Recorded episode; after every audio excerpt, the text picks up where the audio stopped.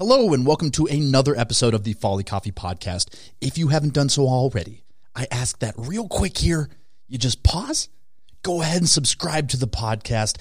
And if you've liked any of the previous episodes or this episode, please give us that five star rating. It helps us greatly. Thank you and enjoy this episode. Hey, this is Rob. This is episode 87 of the Folly Coffee Podcast. Let's get it brewing.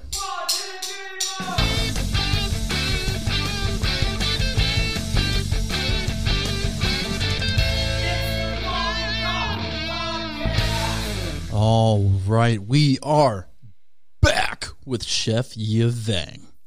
Or Yia Bang's fine. We are back with Chef Yia Vang. uh, the last time we recorded, we did overrated, underrated, appropriately rated on a various number of food topics, and after the fact, we just had more things on our minds. So we thought it warranted a whole new episode with that, with some brand new introductions of segments of things that we were discussing while enjoying the year special at Bebe Zito. Two oh. double burgers with a root beer float. And you were right. I thought I only needed Two double cheeseburgers. Th- that is right. I thought I only needed one burger and I was going to take one home, mm-hmm. and that was not the case. I had to have both and the root beer float and then go home and take a nap. So, welcome back. Thanks, man. I'm so excited to be here. I love doing this with you. I, we had a lot of great responses from some of our friends who listened to our last one. Your your friends. I got to make some friends, and hopefully they'll say the same thing when we record Would this. you stop? You have a lot of friends out there. I I really appreciate that. Yeah. Thank you. O- On that I'm, I'm your friend. on that um, on that note, let's get right into it because this first one of overrated, underrated, appropriately rated, I think will be very personal for you because it is fried chicken sandwiches. Oh yeah. Let's start with you. Do you think that fried chicken sandwiches are overrated, underrated, or appropriately rated? I believe appropriately rated. appropriately rated. I am going to say they are overrated. Overrated. Conflict of opinion. Debate now. I would like for you to start why you think that fried chicken sandwiches are appropriately rated. First off, uh, I would say because I'm a little biased. You know, we uh, we built a little kingdom on uh, fried chicken um, sandwiches. Um, I think they're appropriately rated because I think that they you can never go wrong with them. You know, like even a like semi good, like a semi crappy slash good chicken sam like fried chicken sandwich, you you can never go fried chicken itself you can't go wrong with you know and then you now you stack it with like a slaw some sauce you put it between two pieces of bread you can't really go wrong with it. Now i will i will say this. We've made a lot of them in our time a lot of them and i and i'm not like it's not my, my, my first go-to anymore just because it's like it's like having that kid where you're just like you're not cute anymore child because i've wiped your butt too many times you know I, I don't, but I'll nod. yeah, I don't. Well, I've changed a couple diapers before, you know, but you know, I I know. Yeah. Anyways, so so with that being said, I will say, when it comes to fried chicken sandwich, I think they're appropriately rated. I think that there was this big boom of fried chicken sandwiches. Everyone's doing their own fried chicken sandwich. And I think that it for me it's appropriately rated, but it's getting along that border line of mm. That's where I come Yep. in because I think what you're talking about is vastly different than what this has become. When you're Mm-hmm. talking about slaw and a mm-hmm. great fried chicken and all the mm-hmm. great toppings and perfectly toasted buns, that is potentially underrated. But what has happened in Mm-hmm. this country is what happens to all great food trends is the fast food chains caught on. Chick-fil-A, I think, kind of started it with their fried chicken sandwich. They've always been. They're, Yeah. they're consistent, right? Exactly. They built a kingdom on fried chicken sandwich, which they weren't like, oh, we're burgers and then we're switching over, right? Yes. So we got to give them that one. And then Popeyes jumps on board, Mm-hmm. which begins this social media craze of people wanting to find both and taste them side by side and do reviews to get TikTok famous. Mm-hmm. Then the most recent one I well KFC joined really late in the game. It's like, come on, bruh. It's like you're you're- you're literally making fried chicken. Yeah. You haven't had the thought, and then it's like okay, well, they aren't doing tenders, so maybe that's why. But then you the, the the straw that broke the camel's back in this case for me is when I see McDonald's release a spicy chicken. Sandwich. Oh, did they? Uh, they re- released a fried chicken sandwich, and at that point I go, this feels overrated to me. But I will say, the Hill Tribe chicken sandwich I had at your place is a game changer because Stop. I'm not pandering Stop. here. I'm not pandering here. The difference I think is you use chicken thighs. Absolutely. I don't get the chicken breast thing, bro. Chicken breast fried. That is- should be the question. That should have been the question. That question. should have been the question because fried chicken breast sandwiches vastly overrated. Yep. You're gonna take the driest part of the chicken. Yeah, I'm oh, I'm sorry. You like sandpaper? Yeah. Oh, And sawdust? You're, you're going to take the only reason people ever eat them because they're trying to be healthy, Mm-hmm. and then you're going to fry it and put it on a sandwich and try to tell me that this is comfort food. Absolutely. Absolutely. And when you take the chicken thigh, Mm-hmm. you get the fatty, rich piece of that animal. Mm-hmm. Then you fry that with the slaw. That is what I think is underrated. But what has corporate America done to us? They've made it overrated, in my opinion. Yeah, because the chicken chicken breast is cheaper. Actually, that's why a lot of the big chains use chicken breast because it's cheaper. So what you're saying is the big chains are just out there for profitability? I it's weird, man. Like, what is? I mean, this is 2021, and when we find out that chain restaurants are about money, I don't know what truth is anymore. Until this exact moment, Mm-hmm. I assumed that McDonald's was just about creating the best product. I mean, they started with the Happy Meal. I mean, happy. You figure they're just about happy. And now they're bringing me nothing but pain. Next Mm-hmm. topic. Yes. Artisanal donuts. Overrated, underrated, or appropriately rated. I'll start for this one. Mm-hmm. And this pains me to say because this is also a, a very personal thing. I've some my favorite customers Can make I arti- can I artisanal ask? donuts. Can I ask? How do you define artisanal donuts? that is part of the discussion Yeah. here. I'm going to say, as it's been labeled now, Mm-hmm. artisanal donuts, I'm going to have to say they're overrated. Overrated. Where do you stand on this issue? Oh man, I'm gonna hurt some feelings, but I agree with you. They're overrated. Overrated. Agreement. Okay, can I can I say this though? Yes. I, I we have some friends that are that have donut shops, which I love them. But I will admit that I love their classic donuts that they have. Bingo. Y- You know, a glazer, boom.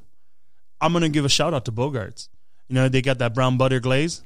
I mean, it it's a brown brown butter glaze. It's you're you're not we're not just you know we're not doing all this weird stuff with it.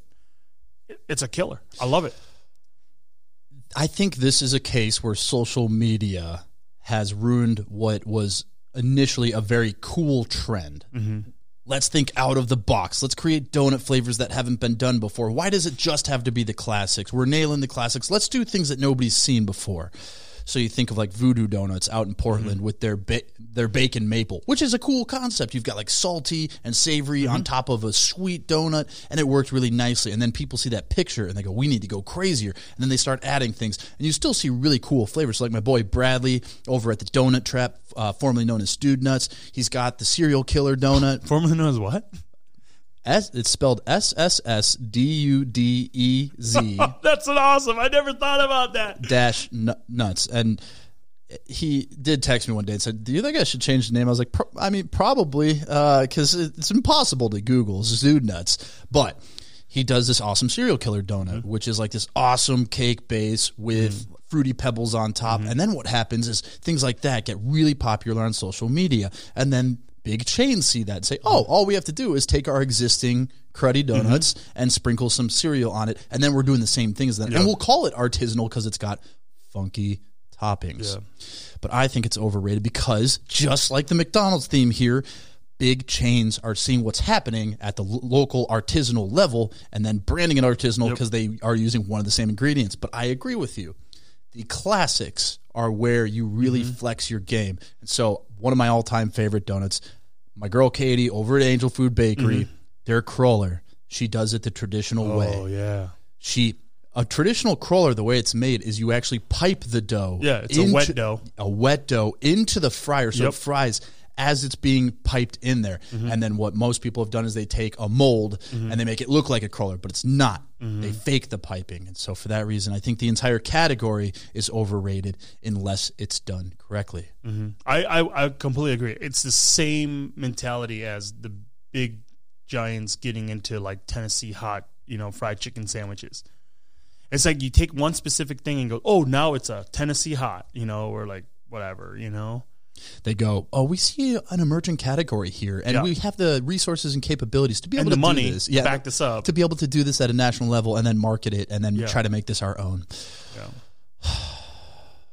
it's it's always about the man. Let's take a hard left turn here. Uh huh. The next category is hard seltzers. Overrated, underrated, or appropriately rated. You want me to go first? Yes. Overrated. Overrated. And I- I have to say, I think they're appropriately rated. Appropriately rated. Conflict of opinion. Debate now. You know, because it's something that people. It, I see it everywhere. And it's it's like even like some of my buddies who own breweries, they're like that is what kept us going through the pandemic. Is the sales is just redonkulous of how much we're selling of hard seltzer. You know, so it's like drinking LaCroix with booze in it. It's like I need booze, but then I don't want the calories, so I want LaCroix, but I want to still have the buzz. And it is berserker. I, I can't I can't do it. I get like my tummy hurts when just thinking about it. I was in St. Louis with Boston Beer Company when we launched Truly, and I remember being like, "What is this category?" Because people are looking at the category and going, "This isn't going to do anything because." Like vodka soda is mm-hmm. way more cost effective and it's the exact same thing. Why wouldn't you just do a vodka soda? The, the reason I think they're appropriately rated is because it's easier to mess up a vodka soda. And at least when seltzer makers are making them, they have it to the exact ratio you want. Makes it a little easier to control how much you're drinking. Know that each one's uh you know five percent, and uh, some of them are great and refreshing. Uh, some of them uh, not so much. Uh, and so there are certain ones that I think are overrated, and there are some that are very underrated. And for that reason, I think they are appropriately rated. Not to mention the ability for craft breweries to begin producing them did allow small local Yep. independent producers Absolutely. to be able to compete on a national level. And I think the last component to this one is it's light, it's crisp, and it's refreshing. Mm-hmm. It's, you know, I, yeah. I, I just don't. I don't drink them. I feel they're overrated because it's just, it's just like it flooded the market, and then you're thinking, oh wait, how does all these guys survive making this? But like everyone have, you know, like people have been just loving it. And, and when you have them, you go, this, this, this, this, this is what it is. This, Yep.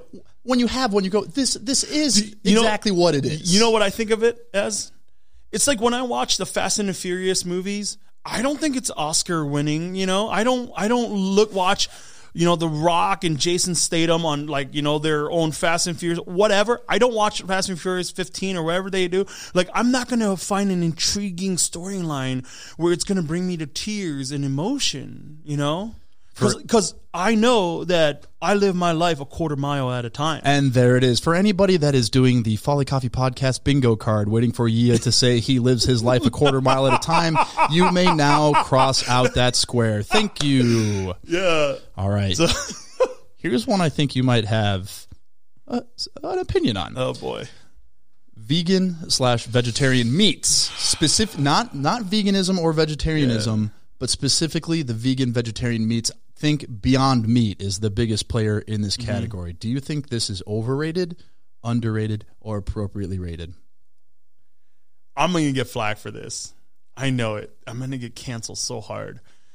I think it's overrated. Overrated. We are in strict agreement there. Agreement. You think it's overrated too? I think it's overrated You as go first well. before Here- here's why: get is there's there's two I think, really valid arguments for Mm-hmm. veganism and vegetarian. There's a bunch that that right there. That's going to trigger someone. But I, I think the two Just two, Rob. Yeah, I think just the, two. I think the two you most commonly hear is the env- environmental standpoint and the health standpoint. Mm-hmm. And the way the trends seem to be going is more people are in it for the health benefits Mm-hmm. of being vegetarian or veganism, which are very valid points. Mm-hmm. In general, I think there is an over consumption of meat in this Mm-hmm. country and dialing that back even a little bit Mm-hmm. so that meat isn't two thirds of your plate is a very strong argument for both the Mm-hmm. environmental side and the health side. But when you look at the meats that they make and you start to dig into the ingredients and like the health, the nutritional panel of what these Mm-hmm. are, you go, these are actually probably worse for you than Yeah. if you were to just have a high quality Yep. beef patty. Mm-hmm. And when you dig into it, they go, "Well, I want to be healthy, so I'm going to have a, uh, a Beyond Meat patty." And you go, "Well, when you look at the the fat, the fillers. the fillers and the fat content, Mm-hmm. and then the oils that are being used, so that the, not only is it a similar or higher fat Mm-hmm. content, but the oils are that are being used are cheap substitutes and worse for you than if you just had a beef patty." That's the biggest reason for me that I think they're overrated. Mm-hmm. Is the reason people want to do is because you just feel like you're eating healthy, or you Mm-hmm. feel like it's better for the environment. When well, if you were to dig into it and you were to source your meat in a way that is like ethical farming, that in the long term, I think that the meat patty could also be better. And then the the argument I left out because this is where uh, there's no argument that a beef patty is better is anyone that just says, well, any animal consumption is wrong, which is its own entire episode, and that's where the real emotional arguments get in. But in terms of the health or Environmental. the environmental standpoint, I, I, I think it's not that much of a better trade off than people think. I, I totally agree with you. Uh, yeah, everything you just said there, I agree with. Um, you know, I am a firm believer of if you know eating eating meat. I, I love to eat meat, but just really saying, hey, like eat good meat or meat that's you know um, source well, you know, and that there's so much you know with the nutrition and all that stuff in there. I, but it's hard for me to look at some of the fillers and the things that are being, you know, that some of this quote unquote fake meat product is, you know, you know, made out of, um, where it's just like it's it's hard for me to wrap my head around that, you know. Well, especially when you look at a bean burger, there are really solid bean burgers out there. So why is it like, oh, we need to make it taste just First of all, like not, that's not a burger. That's That- a bean patty. Bean patty. that is a good point. You Yeah. used our own previous episode against Yeah, us. a yes, burger has to be made out of beef. that is true. Okay, I I, I misspoke. Wow, I'm, a bean burger. I'll have How to dare you? I'll have to issue a formal apology you? after How this dare you? episode. The bean patty are really Yeah. solid. Yeah, they don't taste just like burgers, but those are good on their Mm-hmm. own. So this whole movement is like we need to take it make make it taste just like meat. Is like well, that, that's the that's the other thing too. It's like, well, why does it have to taste like meat? You know, like what what what's that? Like, are you trying to like, you know, mental jujitsu your own mind? and You know what I'm saying? there are better tasting alternatives that are vegan or vegetarian that are going to actually be really really good for you. Mm-hmm. Yeah. And for that reason, I think it's overrated. Me too. Should we shift here? Because we I've got a little bit of a rant. Oh, okay. We talked about this a little bit as we were enjoying delicious Yia special uh, double cheeseburger uh, outside of Bebe Zito uh, about this Hold on to your seats, it's ranting time. toast. What Toast. what has happened in our world that toast is a staple as the main dish Yeah. in a brunch? Back in my day, toast was an option you had on the side of your dish. Yeah. Now they are taking it, putting a spread of avocado, essentially guacamole. They are putting guacamole on a piece of toasted bread with some sort of nice looking seasoning on top. Get some of the zhuzhing stuff on there, Some of the zhuzhing stuff and on there. And then you there. throw a fried egg on top. and then they say that's your main course Mm-hmm. in this brunch. What has happened to us where we are allowing this to be our main dish? Mm-hmm. Yeah. Being charged in such a way that as a main dish when all it is is bread with toast. So let me ask you something.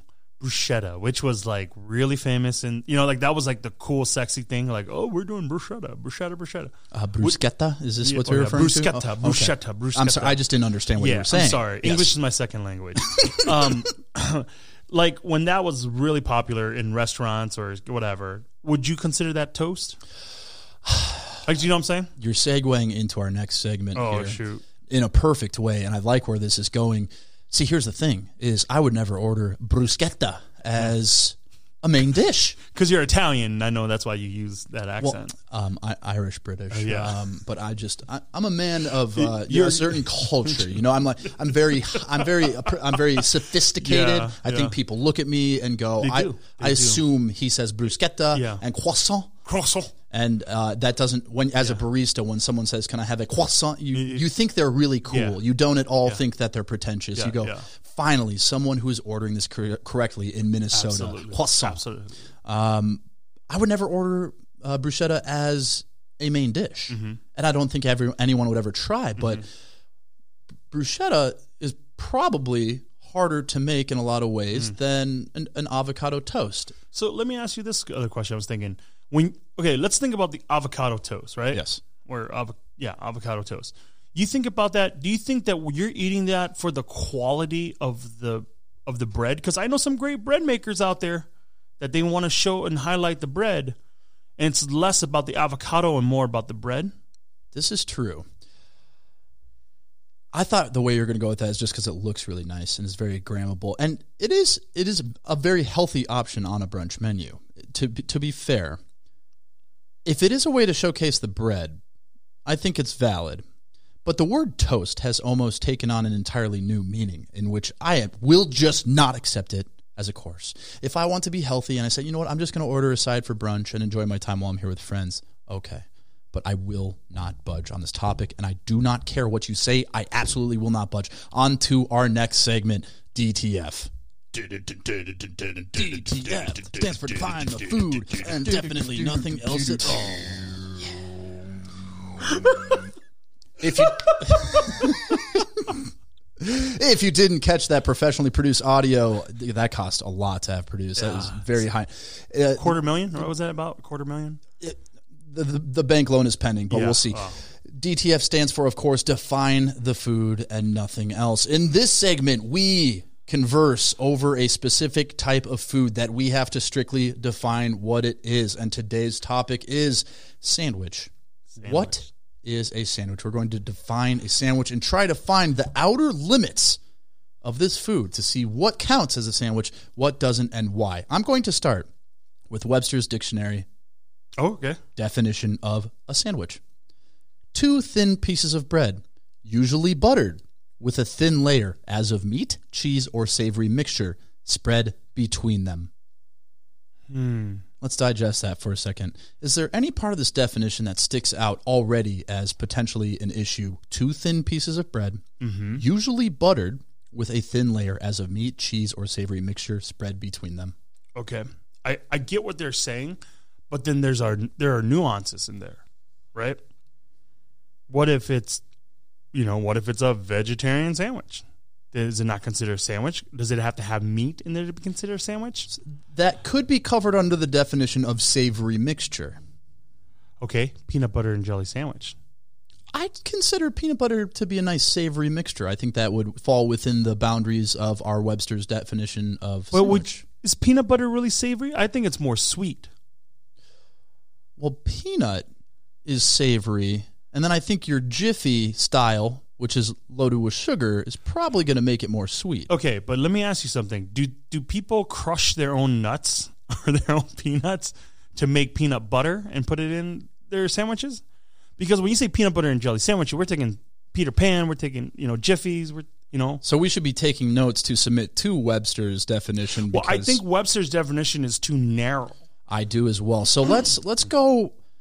Let's do it this way. Let's start outside of what may be considered a sandwich and work our way back in because I think I think you and I would both agree that it's literally called a peanut butter and jelly sandwich. I think it'd be hard to argue that this is not a sandwich, but is a burrito a sandwich? It no. There's no bread involved. One could argue that a wrap is simply a form of bread thinly pressed. Hmm, interesting. But is the wrapped that's the, the, the thinly pressed wrap, is it baked? Like in an oven with there's a yeast and there's you know like there's there's poofing. So let's say we take an unleavened bread Mm-hmm. and put thin layer as of meat, cheese, or savory mixture between two unleavened pieces of bread. Absolutely. But when you take an unleavened tortilla, which is the same ingredients without yeast, and press it, and then put meats, cheese, or savory mixture inside of that, it's no longer a sandwich. Why? Because it's a wrap. So if I take the same ingredients as a sandwich and wrap it into a, tor- a tortilla, mm-hmm. it can no longer be considered a sandwich. No, it's a wrap. What if I take those two same tortillas, mm-hmm. lay one flat, put a savor, a thin layer as of meat, cheese, or savory mixture Absolutely. All over that tortilla, mm-hmm. and then set a second tortilla on top of that? Would that be a sandwich? Nope. You're that is an unfinished quesadilla. So is a quesadilla a sandwich? No, Why? because it doesn't. Because it's not sandwiched. It's not in between two pieces of bread. Is a tortilla bread? No, it's a tortilla. What's the difference? Yeast. But in the scenario that we take unleavened bread, so no yeast, and take that unleavened bread, Yeah, it's a wrap. let's say Like like a like a flatbread. You're talking about like an unleavened flatbread. what's uh what's the Passover cracker called? Um, latkes the potato pancake. I'll think of it later. It'll come to mind. That's unleavened bread. If I were to take that and place it in between, and then place ingredients in between those two pieces of unleavened bread, would that be? All right, let, let me go with you here. All right, are you ready? Yeah, What's the McGriddle bun made out of? Is that leavened? Is that yeast driven? yeah. It's a muff, uh, English muffin. Is a pancake yeast driven? Yeah, some some of them are. Let's take a pancake Yeah. that doesn't use yeast Okay. and then make two pancakes Yep. and then put a thin layer of meat, cheese, or savory mixture in between Mm-hmm. those two. Yeah, that's not that's not a sandwich. What would that be? I don't know. Stuff pancake stuff stuff you put inside two two pancake. All right, so we found a clear delineation as yeast being a key component Mm-hmm. It has to bread. be. Yeah, I I would say for bread there has to be yeast and some activation of the yeast puffing the bread and then baking the bread and then taking that bread out and then cu- cutting it or whatever and then you putting whatever you know Webster's dictionary. So we found our first line. It has to be leavened bread. So when they're Mm-hmm. Leavened talking about thinly sliced bread, That yep, that's has yeast, you know, and then it poofs and then you bake it. meat, cheese, or savory mixture in between two bagel slices. Is this a sandwich? Yeah, I would call that a sandwich. Because I think that bagels use. Yeah, uh, bagel is you know, it's, I mean, it's a it's a bread. Bagel is a bread. All right, we have Mm-hmm. found our first defined line: thinly sliced bread. I mean, I'm just as crazy. I mean, I don't do this, but like when people take donuts and cut it in half and stuff it in, yeah, What if it's a donut that is not yeast driven? what kind of donut's not yeast driven? It's a good point. It's a good point. That doesn't really exist. Yeah, Fun fact: yeah. in 2006 in Pennsylvania, Mm-hmm. there was a case of a Panera, and then within the same shopping mall, a Qdoba opened up next door. Yet, the Panera had a clause in their lease that said, "We will sign our lease here as long as no other sandwich maker opens in this shopping mall." Oh, are you see? Okay, here we go. Here we go. Qdoba opens up. Panera sues under that clause. Mm-hmm. The case was settled by the judge who referenced common sense as a burrito is not a sandwich, and Qdoba won. That's that's awesome. So I we're backed up by the law. Yeah. I, I didn't know a judge could be no, can you imagine being that judge? Like it's like your family now has free Qdoba for life. You know, You're the judge, you're just like the burrito's not a sandwich. Under what law? Uh common sense. common sense. The law of man. So the law in 2006 in, uh, in Pennsylvania is on our side. And this has nothing to do with our debate, but I found it interesting as I was researching sandwiches, uh, four different uh, potential names for a sandwich that might cause confusion, that people might comment on this and say, hey, you didn't even talk about this between a sub, a grinder, a hero, or a, a hoagie. Absolutely. So a sub is simply short for a submarine sandwich because of mm-hmm. the shape for it, obviously mm-hmm. very popularized by Subway. Grinders This is a New England specific term. There's two different theories as to where this came from. The first is that it's an, an Italian American slang for dock workers who were sanding and grinding rusty hulls to repaint them, and that they enjoyed these sandwiches.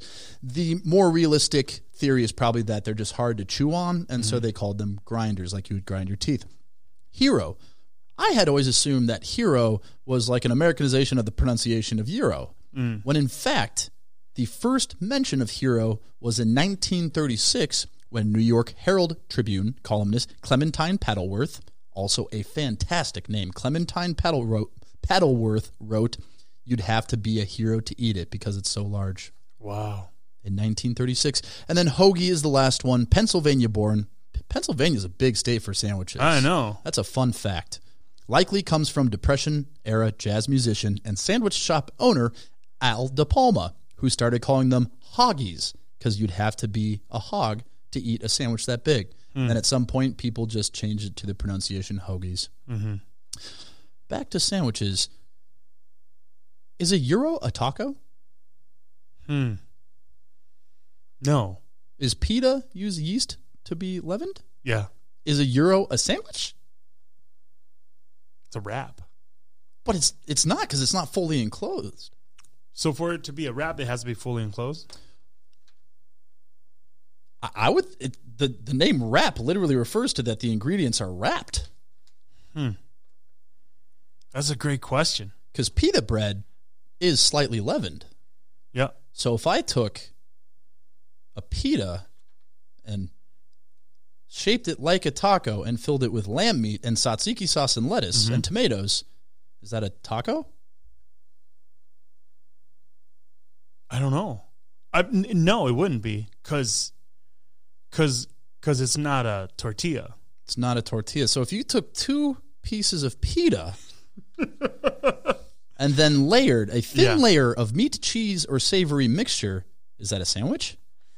Yeah, but nobody eats it like that. So it'd be a pita sandwich, is probably what you would call that. Yeah, you could. Well, but would also how let me let me take it a little further you got a you got a piece of pita bread right Mm-hmm. and you put meat cheese like feta cheese you know sauce little, maybe little lettuce ma- maybe even a savory mixture. yeah is it a pizza All right. Boom So then, what is a pizza really? And that's and pizza is probably the most Can- difficult to define. oh oh, before we hit that part let me ask you something here this dtf thing is really just you know you know it's just I thought this was going to be some lighthearted fun. I know we, we got some serious life questions There, here there, you could ten, like you could cut 20 the tension. 2021 this is what it's what's really about here um a hot dog is that a sandwich All right, I'm going to go back to Webster here. Two thin pieces of bread, usually buttered. I have a little bit of issue with that part of the definition, by the way. Why does it have to be usually buttered? That because that's like a european thing dude Okay, so like uh, webster i guarantee you webster's coming out of a european kind of mentality That's fair. Two thin pieces of bread, usually buttered, with a thin layer as of meat, cheese, or savory mixture spread between Okay. them. so let me ask you something when you're eating a hot dog and it breaks you know like the little hinge part of the hot dog breaks Yeah. on the bun Um, we're all familiar with the hot Yeah. dog hinge. Yeah, the hinge. If it breaks, the moment it breaks, doesn't it become a sandwich and no longer a, a hot dog or whatever? And then if you were to take a hot dog, as I have before when Yeah. I didn't have hot dog buns available, and you just slice it down the middle, and then you've got kind of like two hot dogs, four pieces sliced vertically on a hot on a, on a a, on a, on a sandwich bun. Is that a hot dog? Or is that a hot dog sandwich?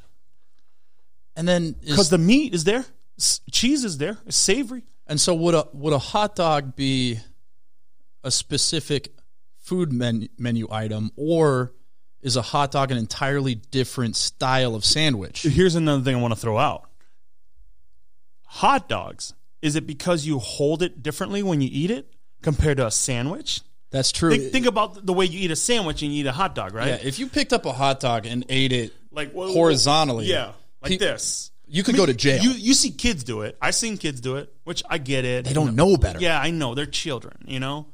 But when you're an adult, how do you eat a hhot dog? It's it's more like, end to end. Yeah, it's more like a torpedo. right? I, I that's the best way I've ever heard it described. Yeah. A sandwich is yeah, that vertical, right? So is it the is it the way that we eat it that we define if a hot dog is a sandwich or not? Because it's still two piece of bread. I forgot who this was, but I know someone that copyrighted the term hamburger dog. Um, it's hot dog meat shaped as a hot dog, and he Googled it. And no one had copyrighted that, so he said, "Hey, if I pay the hundred dollars for this copyright, maybe someday somebody will want to use this term and I'll make money." So it's literally it's a it's a hamburger shaped like a hot dog. I think I've seen this at a gas station before. Are you sure it's not? It's a skinless. Basically, it's a skinless sausage. Yeah, you take the you take the ground meat, shape it like a hot dog, put it in a hot dog bun. Is that a hot dog? like- uh no, because a hot dog is uh, a meat that is ground together and it's uh, emulsified. You know, like the meat has to in the So, so season- brat, bratwurst refers to the type of meat The- on the hot dog. So would so- you would you say it's a bratwurst hot dog? No, no, no. A hot dog is its own, you know, kind of a form of sausage. So was it all hot dogs are sausages and not all sausages are hot dogs? So a bratwurst is really a bratwurst served on a hot dog bun, a bratwurst is a bratwurst just served on a bun.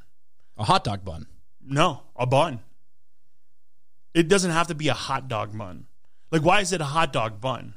Did you know that hot dogs were usually done with just like just the the, the, the, the, hot dog itself? The hot dog refers to the hot dog itself. It doesn't refer to the bun. But it wasn't until uh, uh, the in Coney Island until some of those fairs started that they said, "Hey, how do we like how do we um how do we It needs to be handheld. yeah, yeah. So then then a baker made these buns and they cut them in half so that you could. So really, if you think about what a quote unquote sausage or hot dog bun is, is it's an edible napkin. It's like a piece of bread that they just cut a slit into. Yeah. So really, the hinge probably didn't come along until it was commercialized and they needed to mass produce them, and they probably Yeah, created that mold. because because really the the first original quote unquote hot dogs um, buns were were just like kind of log shape, you know, a little bit, and they cut it on top. It was a split top. So is it a little smoky or a, what, what's it called when you take the little hot dog and then mm. you has that wrapped in dough? Pig, pig in a blanket. Pig in a blanket. That's what I'm looking for. Is that a hot dog or is that its own thing? No, it's it's its own thing. Is that a, is that a wrap? no? Because that's tortilla. If you were wrapped in tortilla, Is that a type of pita? Nope. because here's the, you, you think about the little smokies, right? The little smokies, you wrap it in dough and you bake it. So so basically, that's almost like a stuffed pretzel. So because it's that. being baked all at the same time, Yep. it's, it's its own separate category. So so far, just to just to recap, because this this is some groundbreaking stuff we're coming along here, and absolutely, I don't know how to get in contact how- with Webster's, but How are we changing? We're changing the world, bro. so there's a there's a strict line between sandwich and non-sandwich by unleavened bread.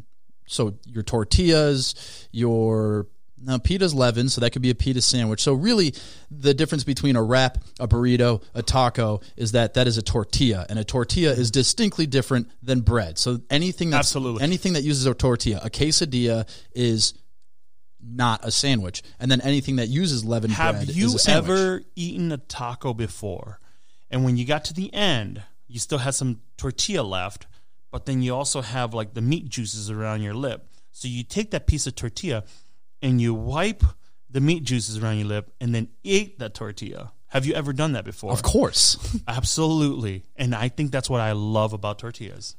Now, can you do that with a piece of bread? So you take two pizzas. I'm radically shifting the topic Okay. here. You take two large pizzas. How much do you think people are annoyed by us? It's this is fine. This is awesome. Okay. Nobody's listening at Yeah. this point. Absolutely nobody. If you're still listening, you're one of us. yes, it, use code TikTok ten for ten percent off Folly Coffee. That's a, that's a real. That's code, a real code. That's Okay, see. So you take two pizzas, two Yep. finished pizzas. Okay. You flip one upside down, place Mm-hmm. it on top of the other one. So you have two thin pieces of bread Mm-hmm. with meat, cheese, or savory mixture between them. Is Mm-hmm. this a sandwich? No, it's a calzone. literally on my paper. The next question is: Is a calzone a sandwich? No. Well, so no. In the case that I said, so calzone is sealed around the edge, so Yeah. it's closer to an uncrustable, which we're both passionate Oh about. yeah, very very passionate. Ravioli. But in this Let's go. case, it's two finished pizzas, Oh, and you and they're they're just set. so circular. yeah. So it, well, let's say it's a square pizza. Let's say it's a very small square pizza. Okay. Two small square pizzas, and then you take one of them, flip it upside down, set it on top of the other one, and it's not sealed, so it's not a calzone. Is that a sandwich? Because you have two. No, you know why? Because it's, the pizza itself had to put toppings on, and you had to put it in the oven to bake it. So let's say when I go to Subway and I request before they put it into the oven, Uh huh. can you put all my ingredients and then the cheese on top and then put it in the oven? Is that no longer a sandwich? That's two pizzas that they then squish together? No, it's a toasted sandwich. So why isn't a pizza a toasted sandwich Because at high heat? Because what you're really doing is then you're you're you're you're baking into the sandwich or into the pizza first, and then you're you're, you're smashing it together. You know that's not a sandwich. The sandwich is every element has to have it to stand alone by itself. I'm going to agree to disagree on that one. On the next topic, back to overrated, underrated, Yeah. appropriately rated. At home restaurant experiences. Obviously, this has been a trend that was mm-hmm. forced by COVID. Okay. But I wanted to include this today because I've been brainstorming what mm-hmm. trends from COVID are going to continue. Mm-hmm. And I think a lot of people have found traction with at home restaurant experiences. We're not going to argue if this trend is going to stick around. Let's say in this hypothetical scenario, they do. So, in a non COVID world, we're talking about at home restaurant experiences. There's no need to do them, there's no disaster, there's no pandemic. We're in a regular world, at home restaurant experiences. Overrated, underrated, appropriately rated. Uh, appropriately rated. Appropriately rated. I actually agree with you on this one. Appropriately rated. Agreement. Give me your thinking on at home restaurant experiences being appropriately rated. Uh, so we're doing this in the context of no COVID. Yeah. So, Okay. so this, I think it, it was a response to what was happening. It was a Yep. necessity. So Yep. Mm-hmm. in this case, it's not a necessity. You're given the choice. You can go out and eat. Yeah. We're five, ten years in the future, Mm-hmm. totally not necessary to do so. But at home restaurant experiences are offered. Do you? Why do you think this is Mm-hmm. Yeah. appropriately rated? I think that um, some people, I think that people want to eat um, at, you know, in the, the comfort of their own home. Uh, I think it's also, it the, the takeout game has changed now after COVID. I think also too people, some people would say, hey, uh, it's it's um, I would say it's almost a logistical. Sometimes if you have a lot of kids, you know, if you have kids itself, it's just you know easier to do it that way. Um, I think that people are more aware of what kind of you know the the kinds of restaurants that are out there, you know, that you can get, and I think that restaurants has shifted now to make food that's that's good for taking home. You know what I'm saying? That's a key point because I think there's a difference between at home restaurant experiences and to go food. And mm-hmm. that's what COVID has changed. Is mm-hmm. I think restaurants had to look at how do we not just do to go mm-hmm. so that they're grabbing it, they're going whatever, that they're going, we want them to take it home. This is really the first time that fine dining or even anything above like your casual food has had to think about doing takeout to this extent. Mm-hmm. And so in that sense, you don't have to worry about the babysitter, you don't have to worry about parking, you don't mm-hmm. have to worry about like all the different things. What's the atmosphere like? Mm-hmm. Well, uh, and so you control it in your home environment and then you can eat it exactly how you want to at home. The reason I don't think it's underrated is because you lose all the atmosphere. You lose the connection of where it's made. You lose the potential for great service. But on the other side, you also lose the risk of bad service ruining your mm-hmm. night. Hopefully, you're not going to places that this is a possibility, but mm-hmm. having a server that you don't get along with mm-hmm. can be an issue. So I just want to bring that up because that is one thing as I was reading trends in 2021, what's going to continue. Is everybody's saying at home restaurant experiences. Mm-hmm. Also, restaurants have up their game now. It's not about just shoving everything in a box. It's creating experience. So it's like having little cards, putting little stickers on, just you know, and just saying, "Hey, this is how you eat things."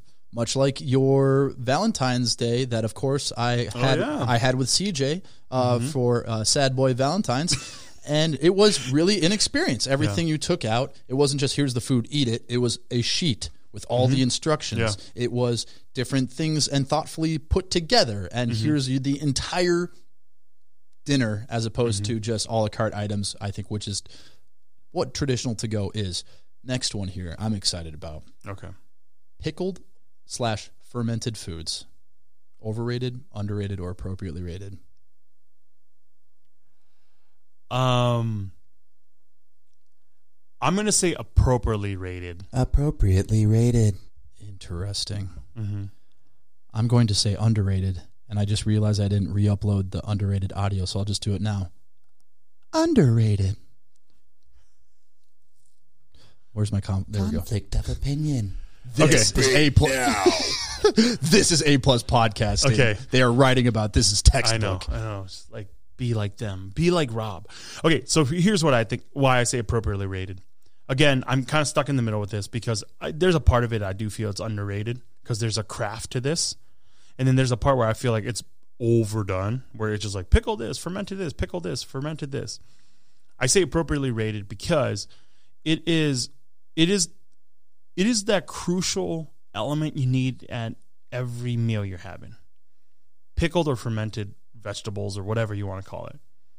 And I think that it's needed because it has like I mean my thoughts is like when you're eating food, like sometimes food is so one dimensional. Like, you know, like one dimensional, blah blah blah. Even when I'm eating a sandwich, I, I want to put pickles in there. I want to put some kind of you know, some kind of fermented, you know, vegetable in there because it helps break that mundaneness. And I think the fermented, you know, the fermented food, what they really does is it gives a bright pop to everything you're eating. And I think that what it does is it stops our senses and says, hey, like there's more to this meal than just like savory, whatever, you know? And so scientifically proven that your the taste buds on your tongue can only handle about six to eight ounces of a certain flavor before you have sensory overload and everything just tastes the same. So that's why uh, when you're given a piece of prime rib, which is like 12 ounces or 16 ounces or whatever, they always serve you some horseradish sauce or whatever. That bite from the horseradish sauce actually stops, you know, that sensory overload. So that delicious umami like flavor of the prime rib, you can still taste it flavor after I mean no bite after bite, bite after bite. That's the same reason why when we do our, our meals, we always have these, you know, these pickles with it or these, you know, fermented vegetables, whatever we have, we, we always put in it. Cause we're, cause what it's causing you. So fermented foods here is actually, it's actually this like, if you think about it, it's actually this philosophy in life where what it does is it causes you to stop just gorging and it actually makes you like, like stop and smell the roses like, oh wow, this is really delicious. For example, the Bebe Zito burger we had yesterday, their pickles are delicious. It has a hint of ginger in there. So when we're eating that, I mean, there's like that fatty bacon and you know, you know the the beef and the cheese and just that incredible sauce. But what stands out to me is that pickle that they have in there, and it helps bring everything into perspective. To clarify, you just said appropriately rated. I think it's appropriately rated. so. That was not a speech for an underrated type of food. Well, I I, I, I don't want to say it's underrated because everyone's got some kind of fermented blah blah blah blah, you know, and it, it frustrates me a little bit because it's like, well, why are you doing it? Because is it sexy? That's why you're doing it, or are you really thinking about why that you know that that acid pop really helps when you're eating? And again, like I think about it as a philosophy for life it makes a stop in the moment of, of all the things we're in. Like, okay, so I'm going to get a little more like life philosophy here, but like we get so caught up in our own BS. You know, it's like, oh, this, and I got these bills, and I got, you know, this, and life, life, life. That there's these special moments where it's it's kind of stops you and says, look, like look at all this beautiful thing that you actually have going for you. That if you don't have your head so far up your butt, you can see that there's these wonderful blessings there in front of you that's how I think of fermented or pickled vegetables or whatever that's in part of your meal. You're gorging down this piece of sam or this this piece of meat. And you're just like, oh, you know, and that that acid hits you, and it just says, hey, like enjoy this. Hey, here's a new flavor component which actually clears your palate so you, that you can keep enjoying that steak that you're eating. Ag- Again, You're, and you're still going to go with appropriately rated. Okay. No, but you get what I'm saying though. no, I'm in complete agreement, and that's why I went underrated. Is because mm-hmm. everybody having something pickled or fermented, it's almost always pickles, mm-hmm. which is more of a technique than it is food, as we Yep. were discussing at Hewing. Heated, heated argument over mm-hmm. you're using the term pickles wrong. They are pickled cucumbers, and then everyone else at the bar is like, please. Uh, Please, we're just trying to enjoy ourselves. I, yeah, yeah, I remember that. It me and you. We're like pickle cucumbers. it's not pickles; it's Yeah. pickled cucumbers. Pickles is a style.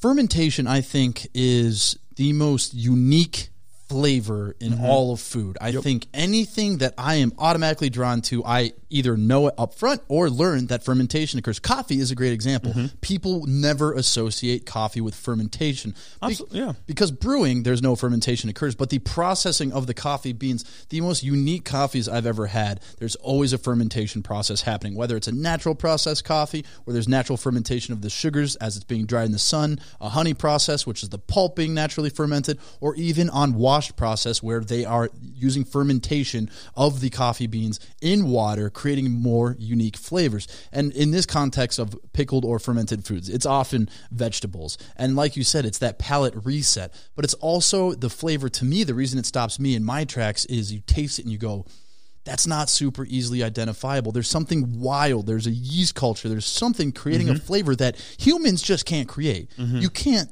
start cooking something and say, I'm going to create that wild fermentation mm-hmm. character. The only way you can do it is with time. Mm-hmm. And then that's really what separates when you have pickled cucumbers that are like your basic sweet dill or mm-hmm. dill versus somebody that's naturally fermenting a pickle and you just taste the difference that there's another layer to it. And that's why it's to me such an underrated component to cook with or to use as an ingredient. Like having pickled onions on a burger versus just onions having mm-hmm. pickled vegetables versus just a side of roasted veggies mm-hmm. it just creates a balance to any dish. So I feel like we're agreeing, but I'm saying it's underrated. You're saying it's appropriately rated. Are you willing to change your answer to Oh, underrated? okay, I will change my answer to underrated. Agreement. Thank But- you. But the thing is, like the, the only reason that I, I guess I put it in appropriately rated is because it is sometimes overdone. Like you know everything, everything, and I'm just like, okay, do you even know what you're trying to do with it? You know, because because when you say the word fermented or pickled, like like you can upsell it for now for an extra five bucks. And then your question is like, well, it's a great example. Like your your uh, pickles that you do is just like the quick the Mm-hmm. Yeah. quick pickle. Three, two, one pickling. Yeah, I think a lot of people will do that where they kind of uh, cook it in some vinegar and it's got that familiar pickle Mm-hmm. Yeah. Mm-hmm. f- profile. So you go, this is pickled now. When you're like, well, okay, then what is pickling? That's maybe that's a future DTF. What is Yeah. what is a pickle? future DTF. Def- define the food. If- Yeah, for define- anybody who didn't hear the Yeah, wonderful define the food. earlier. Let's get that right. We're mature here. Okay, we're in agreement now. I feel better. That was going to keep me up if we weren't. So I'm glad we are. The next one here, we have two left. Second to last one here. Small plates slash tapas. I'm going to limit this one to just small plates because Yeah. I think tapas was It's a whole different category. It's a whole itself. different category. different, different style of eating. yeah completely closely tied to Spain. Mm-hmm. But small plates now you're starting to see make a rise, and this was listed by Eater as a future trend of 2021. Do you think small plates are overrated, underrated, or appropriately rated? Small plates. I think they are. Hmm. Okay. I, I will explain all my justification behind this and everything, but I think they're underrated. Underrated. I also think they're underrated. Agreement. First, I would love for your definition of a small plate. So to me, small plate means, hey, we want to do something that has a very big, bold flavor, but we're not gonna like it's not an entree size. That th- we want to be able to showcase it to you in the appropriate size and flavor that's gonna blow you up. So if I gave you a big, you know, entree size of this, like it's just gonna overload your system. That's what a small plate is to me. I think that some people, some operators think of small plate as I'm going to we're going to take something entree and we're going to just put it in a small plate. like, you know, I'm like a small plate doesn't have to do with the size of the plate. It is the size of the flavor.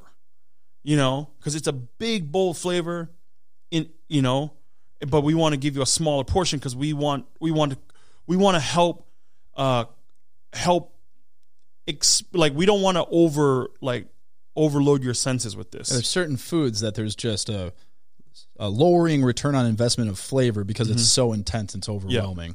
So that's to me what small plate is. So when people, but but some people they just put stuff on a small plate. So would you define like French cuisine where it's really fancily prepared and you just get like one bite? Is that a small plate? Uh, it depends on if that one bite is an amuse bouche, if that one bite is part of a course out meal, if that one bite is your entree, if that one bite is your app. Like it depends, right? But I think small plate sometimes get put in the same category as share share plates. Mm-hmm.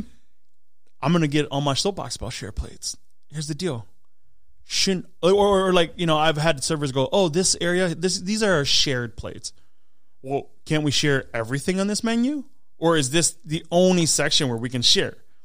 Because the the point of food is to share with people. If you think I'm going to a meal with somebody and not at least getting a taste of what you're eating, Yeah. clearly the conversation of what you're going to order for an entree. Why are we friends? Why are we friends? If like you know, you and I have gone out to eat. Like we've gone out to eat and just like boom, put it in the middle. Let's just eat whatever. My assumption is that you're going to want to taste what I'm having, and you're going to want, and I'm going to want to taste what you're having. It's Yeah. a shared meal. Yeah. So why is there a section that says shared plates? Does it mean like so what it really does to us when we look at the menu is like, oh, these eight items are the only things that I can share. What? No.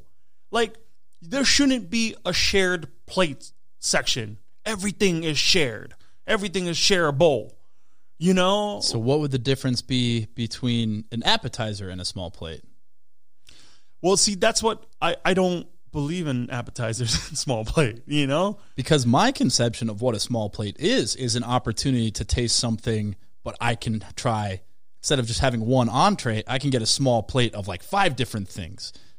Absolutely, but I really do think too that there has to be a differentiate. There has to be a difference between small plate and your entree, right? Because entree is you're looking at like a bigger size if you think about it, you know. While this again, like the small plate is, I want to have bold flavors, play with bold flavors, but have it in a um a, maybe a smaller portion, but the flavor so bold that if I gave you more, it would be sensory overload. For example, there's this there's this kind of a there's a word that the Hmong, Hmong people have a word called konong, which literally means snack or treat. And in the new uh, Vinai menu we're putting together, we have a section that's called konong. And one of the dishes that we have on there is literally it's it's a it's a dried beef jerky that after we you know we marinate it in like lemongrass, ginger, garlic, fish sauce, uh, uh, Thai chilies, and when I say fish sauce, I mean like fish sauce. And then we let it dry. We let it marinate. We let it dry, and then we, you know, and then we we jerky it basically, make it jerky in it, and then we take a hammer and we pound it out, and then it's all crumbly, right? So it's like it's like crumbly dried beef, and it's super huge and umami flavor and spicy and it's garlicky, and there's like that, you know, that um, you got that fragrance of that lemongrass is in there, and then you take sticky rice and you dip it in that and then you eat it. Like again, if I was to give you that as an entree size, you would just be like your tongue would just be so dr- like so dry from all the sodium that's in it. But we give it to you in a small amount, a konong size, a snack size, because what it does is it activates your tongue and activates your like, oh man, all your like like your s- you know savory glands come out. It goes back to what you were talking earlier about the six to eight ounces of any Mm-hmm. one flavor that you're like. The small plate allows you to almost jump across different flavors, and Absolutely. the overall meal experience is going to be way better. So that would be another argument for everything being a shared plate. Is Yeah. you go, you're going to have a way more enjoyable experience if you're able to share everything, because Mm-hmm. then you're going to have the same amount of food, but you'll be jumping from flavor to flavor, and your palate's going to continue to be reinvigorated versus just. This is my entree. You don't touch it. I'm going to eat it, keeps the whole meal interesting. and it keeps your palate totally reset. Everything you're so having. small plates shouldn't be a bunch of bruschetta, you know, because it's just like me, you know. Like small plates shouldn't be like an avocado toast. That, that, You know? Yeah, it's like the the experience that I'm sure everybody's had, Yeah. where there's something in front of you and you're like, I'm not even enjoying this anymore. I'm just gonna eat it because it's in front I'm of me. we ordered eating it already. I'm just eating it because it's yeah. there. So I believe that the small plate should intrigue you to say, "Hey, I want to go deeper into this menu." And this explains the dessert stomach. Yeah, Everybody knows that there's a separate stomach for dessert. absolutely. Why is that? That I'm totally full off my dinner, but then if dessert is offered, I'm like, well, I can obviously eat dessert. Mm-hmm. It's because of what you're talking about. Maybe it's less about that you're actually truly full, which you probably are. Maybe you don't need the dessert, but you're always able to squeeze in dessert because your palate is craving something different. So maybe Mm-hmm. if you're sharing dishes, it's actually going to be better for you because then your palate is going to be jumping across and then you're actually full when you're full and Yeah. not just sick of one flavor. Dessert, stomach, debunked. I I absolutely believe. you. I think that's a good place to end. Yeah. I think we'll save my next one for what is sure to be another episode because this What is the next one? pesto. I know you've got your thoughts, and I'm gonna we'll leave that as a teaser. That that way, people know this is hopefully an ongoing series, and that I like this series. and it gives hope. You, you know what we should do? We should ask the listeners to send in some requests. All right, listener, at this point, Yeah, be- if there's be, let's, four let, of you out let's there. be honest. If you, st- if you stuck around, you're willing to join Yeah, for the yeah. next episode. I would love to get some of their thoughts. You know, listeners' thoughts on what food items should we discuss as overrated, underrated, or appropriately rated, and maybe more importantly, is our new DTF segment define the food. We need new food categories, such as sandwich, that creates such a controversy that it will lead to arguments and tension. But that's what we are here for. so here's another one for DTF: dumplings. dumplings. You know, what makes a dumpling a dumpling? And this is going to bring us right. Is- is it- somehow all roads Is a ravioli a dumpling? all roads lead to lead to uncrustables. Yeah, dumplings. Like, what is a dumpling? I'm going to leave it right Yeah. there for the listener to ponder as you wait in anticipation for the next ongoing segment of whatever this yes uh, reoccurring hosting uh, segment is. And I will end it like I do every other episode and say, have a nice